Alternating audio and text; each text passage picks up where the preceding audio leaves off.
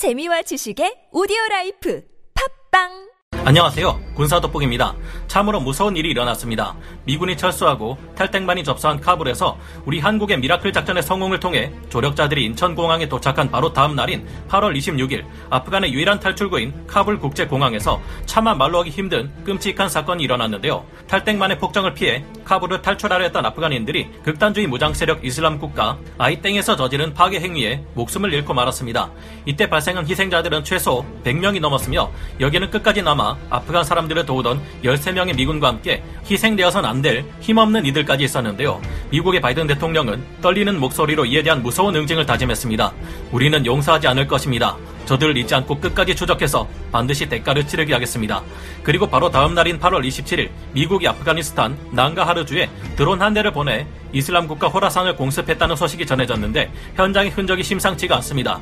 이 공습에서는 카불 공항에서 무서운 파괴 행위를 계획한 아이땡 K의 대원 두 명이 정확히 처치되었고 그 외 다른 사상자는 전혀 없는 것으로 파악된다고 하는데요. 하지만 29일 재차 공습이 이루어졌고 여기서는 예기치 못한 사고가 발생했다고 하는데요. 아무래도 문화 돋보기 시절 여러분께 소개해드렸던 바로 그 닌자 미사일 AGM-114R9X가 사용된 것이 분명해 보입니다. 그리고 이제는 이처럼 은밀하고 정확하게 적의 고가치 표적만을 제거하는 무기가 우리 대한민국에서도 개발되고 있습니다. 헬파이어 미사일을 변형시킨 이 독특한 미사일은 어떻게 많은 사람들 사이에서도 정확하게 목표만을 터치할 수 있었을까요? 그리고 이런 치명적인 무기들 못지않은 위력으로 고가치 표적을 노려 북쪽의 핵미사일 발사마저 막을 수 있다는 무시무시한 항공 무기의 정체는 무엇일까요? 지금부터 알아보겠습니다. 전문가는 아니지만 해당 분야의 정보를 조사 정리했습니다. 본의 아니게 틀린 부분이 있을 수 있다는 점 양해해 주시면 감사하겠습니다. 민감한 사안이 포함되어 있어 IS를 아이땡, 탈레반을 탈땡반, 북한을 북쪽이라 표현하였음을 양해 부탁드립니다. 승용차 안에서도 오직 단 한 명만을 제거하는 R9X. 미군이 이번에 무장단체들을 응징하는 데 사용한 극도로 정밀한 무기는 바로 헬파이어 미사일의 파생형인 AGM-114R9X 미사일인 것으로 강력히 추정되고 있습니다. 원래 지옥불이란 뜻의 헬파이어 미사일은 미군 최강의 공격 헬기인 AH-64 아파치나 AH-1 코브라 공격 헬기에서 운용하기 위해 개발된 미사일인데요. 원래 최강급의 대전차 미사일인 헬파이어 미사일과 달리 파생형인 AGM-114R9X 미사일은 전혀 다른 무기 체계입니다. 이 미사일은 비폭발성 운동 에너지 탄두를 이용해 조준점을 기준으로 불과 반경 50cm 정도의 구역만을 파괴하는 독특한 미사일인데요. 이렇게 하면 살상 범위는 크게 줄어들지만 적의 군대를 지휘하는 단 하나의 목표물만을 정확히 노려 처치하는 데는 더없이 효율적입니다.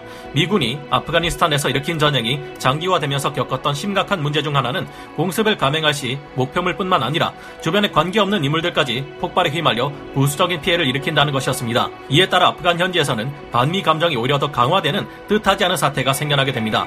그래서 이 같은 사태가 다시 발생하지 않기 위해 미국에서는 제거해야 하는 고가치 목표물만을 제거할 수 있는 새로운 미사일을 만들게 됩니다.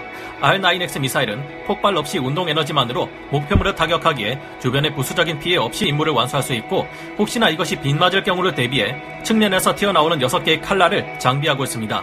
만약 목표물을 정확히 적중시키지 못했을 경우 폭발을 일으키는 것이 아니라 칼날 만을 내보내는 것이죠.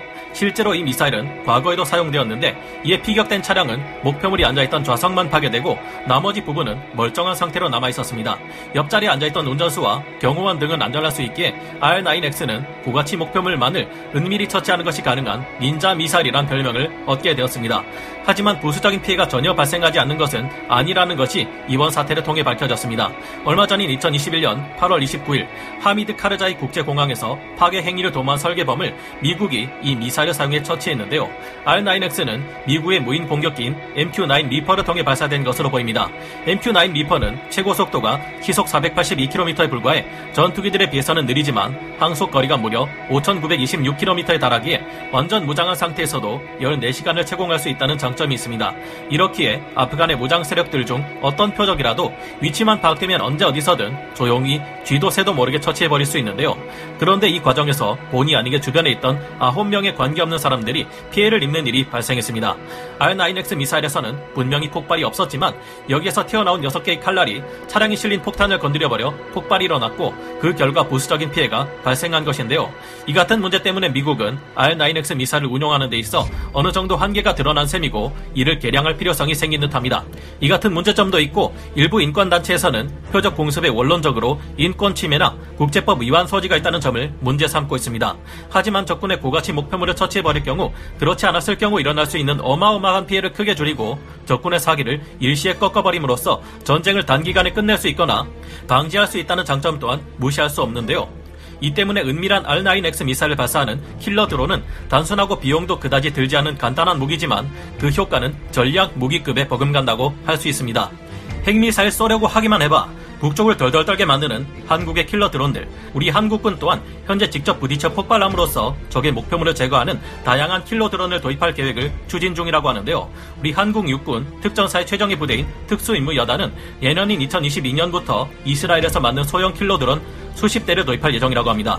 우리 군의 특수부대에서도 이런 종류의 무기를 도입하는 것은 처음이라 많은 주목을 받고 있는데요. 우리 군의 특전사 특임 여단이 도입할 것으로 알려진 킬러 드론은 이스라엘 국영 방산 업체인 IAI사의 로템L로 알려져 있습니다. 이 드론은 4개 프로펠러를 가지고 있는 quadcopter 형태의 드론인데요. 비행체 중량은 5.8kg에 작전 거리는 10km에 달합니다.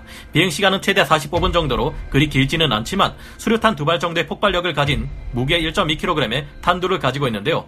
이 로템 L은 적의 고가치 목표물을 처치하는 임무를 수행할 때 목표물을 향해 돌진하다가도 임무가 취소되거나 다른 사람이 목표물의 앞을 막아설 경우 목표물이 잘못된 표적으로 식별될 경우 즉시 공격을 멈추고 회피하는 기능 또한 가지고 있습니다.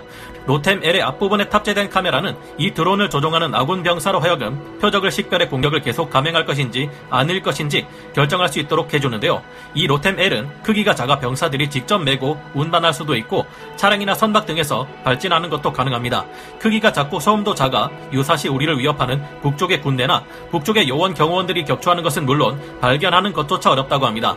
우리 한국은 현재 북쪽의 탄도 미사를 막아낼 수단이 충분하지 않아 큰 문제인데요. 그러나 군 소식통에 따르면 특임 여단이 도입할 킬러 드론은 유사시 북쪽 정권의 수뇌부가 핵미사일 도발을 할 수 없도록 억제하는 데 유용한 수단 중 하나가 될 것이라고 합니다. 언제 어디서든 그들이 핵미사일을 발사하려 할 경우 수뇌부의 고가치 표적만을 노려 처치해버릴 수 있을 테니까 말이죠. 게다가 우리 한국에서도 MQ-9 리퍼 못지않은 성능을 가진 중고도 무인기가 개발 완료 단계에 와 있습니다. 한화와 LIG 넥스원 등의 국내 방산 업체들에서는 선진국들의 제품을 모델로 국산 킬러 드론을 개발하고 있습니다. 그 모델 중 하나는 바로 미 육군과 해병대가 사용하고 있는 Switchblade라는 이름의 드론인데요. 미국의 AeroVironment사가 개발한 Switchblade는 아프간전과 대I땡 작전 등의 여러 실전을 통해 이미 활약한 바 있습니다. 스위치 블레이드는 최대 10km까지 비행이 가능하고 적에게 부딪혀 폭발할 시 수류탄 정도의 위력을 가지고 있는데요. 이와 비슷한 국산 킬러 드론이 대량 양산되어 군집 드론 전략을 사용할 경우 상대방 측에서는 이를 막아내기가 여간 어렵지 않을 것으로 보입니다. 미국의 리퍼와 비슷한 국산 중고도 무인기 MUAV 또한 개발되고 있는데요. 이 무인기는 대한항공이 개발 중인 무인기로 2011년 이미 시제기가 완성되었습니다. 여러 가지 이유로 지금까지 개발이 지연되어 왔지만 머지않아 개발 작업이 완료될 것으로 보이는데요. 이 무인기는 아직까지는 감시 정찰 기능만을 가지고 있지만 파생형을 통해 미국의 MQ-9 리퍼처럼 항공폭탄과 미사일을 탑재하는 무인 공격기로도 개량될 예정입니다. 대한항공이 개발한 중고도 무인기는 최대 고도 13km에서 운용할 수 있으며 최대 24시간 동안 비행 가능한 성능을 가질 것으로 예상되는데요. 중동 국가에서는 이미 우리가 개발한 이 중고도 무인기를 수입하는 데 관심을 드러내고 있습니다. 우리가 해외에서 도입하는 킬러 드론이라든가 우리가 자체적으로 개발하는 중고도 무인 정찰기 및 공격기 등은 적은 비용으로도 북쪽의 핵미사일 비대칭 위협에 대응할 수 있는 무기 중 가장 가성비가 뛰어난 효율적인 수단이 될 것으로 보이는데요. 앞으로 미래전의 핵심이 될 모자이크전 개념에서는 무엇보다 무인기와 AI의 역할이 중요시되는 만큼 우리의 무인기 전력 또한 갈수록 강해져 세계 어느 나라도 한국을 쉽게 공격할 수 없게 만드는 결정적인 수단이 되어 주었으면 하는 바람이 듭니다. 오늘 군사 돋보기 여기서 마치고요. 다음 시간에 다시 돌아오겠습니다. 감사합니다. 영상을 재밌게 보셨다면 구독, 좋아요, 알림 설정 부탁드리겠습니다.